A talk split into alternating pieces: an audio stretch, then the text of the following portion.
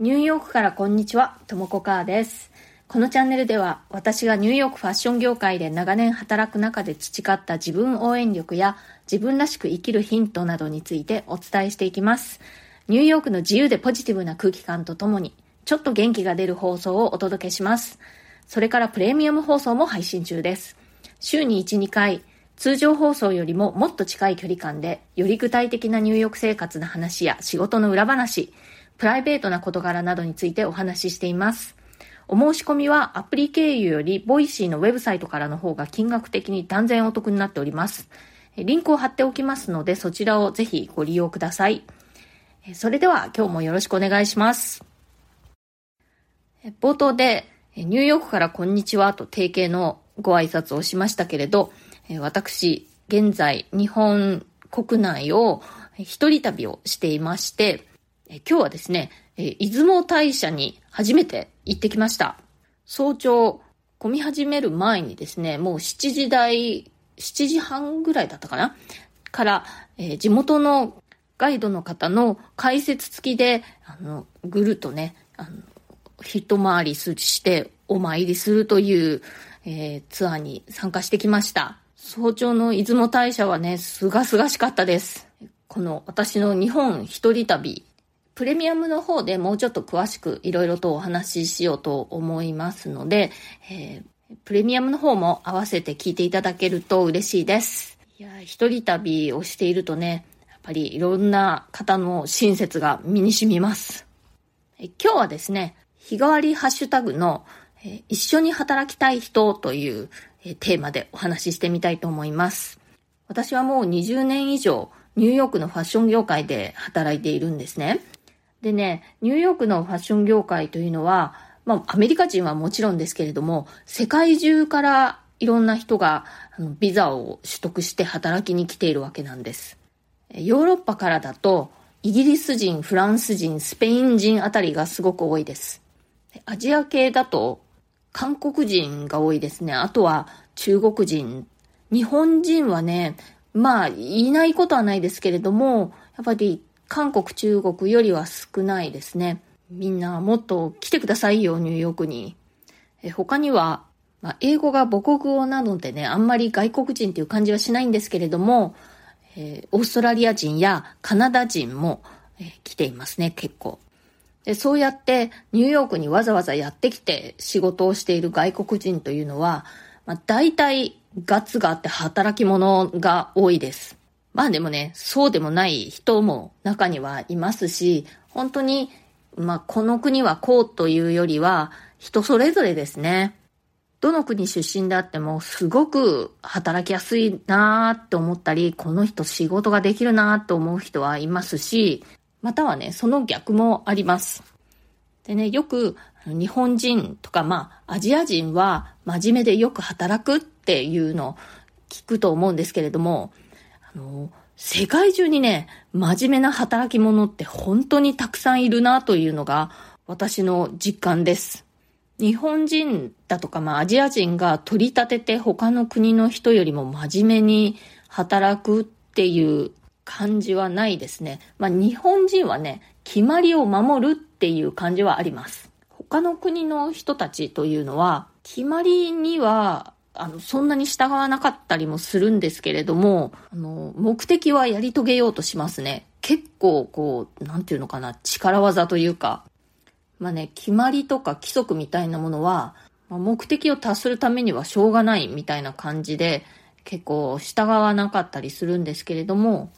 それでもね、あの、要求にはすごく応えようとしますね。みんなすごく頑張ります。いや、世界中にね、頑張り屋って本当にたくさんいるな、というのが私の印象です。私が最近まで勤めていた、コーチというニューヨークのブランドがあるんですけれども、ハンドバッグが主力商品のコーチというブランドですね。もうそこなんかね、社員の数ものすごく多いんですけれども、もう世界から頑張り屋を集めて、頑張り屋の見本市みたいな会社でした。で、あの、話をハッシュタグにまた戻しますと、私が一緒に働きたいなと思う人は、まずはね、第一に機嫌がいい人。やっぱりね、何を置いても機嫌がいいっていうことは本当に素晴らしいことです。ね、上であれ、下であれ、まあ、同僚であれね、機嫌の悪い人というのは本当に働きづらいですよね。やっぱり自分で自分の機嫌を取れる人っていうのは本当にあの仕事がしやすいですね。そして次に、柔軟な人っていうのが私が一緒に働きたい人ですね。やっぱり仕事というのは、まあ、大体においては達成したいビジネスの目標っていうのがあって、まあ、やってみたけどできなかったとか言ってたらダメなんですよね。やってみたけどできなかった場合にじゃあどうするか。そこを一緒に目的に向かって柔軟に努力してくれる人っていうのはすごく働きやすいですね。そこでね、やってみたけどできなかったからできませんって言っちゃう人ってやっぱりいるんですよね。でも、いやいやいや、別のやり方あるんじゃないかとかね、ちょっと一緒に考えてやってみようよっていうふうに思うんですけれども、そこで今までと同じやり方でやってできなかったからできなかったっていう人もやっぱりいるんですよね。じゃあやり方変えてみようよってなった時に、そこでね、とっても頑固な人もいます。そういうのはね、人種関係ないなと思います。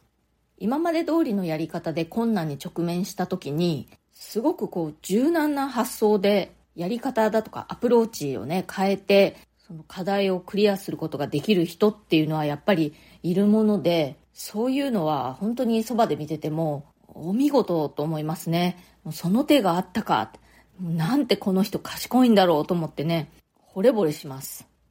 あともう一つの、あの、一緒に働きたい人の条件というのは、フェアな人ですね。まあ、誰しも働く中でね、あの自然と親しくなる人とそうでもない人っていうのはあの出てくると思うんですけれども、まあ私自身もそうなんですけれども、自分が親しくなった仕事相手、同僚だとかでもいいんですけれども、そういう人たちのことをフレンドという言葉で呼ぶ人たちというのは、私は要注意人物だなと思って見ています。そういう人たちというのは、あの派閥を作りがちで、そうするとね、やっぱり職場の雰囲気というのが悪くなりがちです。でもね、そういう人たち本当にアメリカ多いんですよね。私は今までにたくさんその採用というものもしてきたんですけれども、ニューヨークのファッション業界ってすごく狭いんですよね。だから、で狭い上にあのみんながいろいろどんどん転職しているので、いろんなところで人がこう繋がってるんですよね。なので、その採用の面接の時に、御社の誰々とは友達ですみたいなことを言ってくる人が結構いるんですけれども、そういう人はちょっとね、要注意だなと思って見ています。まあ本当にね、元々の、まああの、大学時代の友達とか、そんな感じでフレンドだって言ってるのならいいんですけれども、仕事相手で親しくなった人たちのことをフレンドという呼び方をする人たちというのはですね、私の過去の経験上、ちょっと要注意人物かなと。派閥を作りたい人たちということでね、うん、あの、面接でその言葉を聞いた時はね、ちょっと、ん？と思いますね。あんまりそういうことを強調する人は、もうそれだけで、えー、ちょっと、あの、不採用にするということも、私の場合はありました。はい、今日は私が一緒に働きたい人の3つのポイントについてお話ししてみました。えー、1つ目は、機嫌がいい人。そして2つ目は、柔軟な考え方ができる人。そして3つ目がフェアな人、公平な人。この3つですね。自分自身もそうありたいと思っています。皆さんはいかがですか？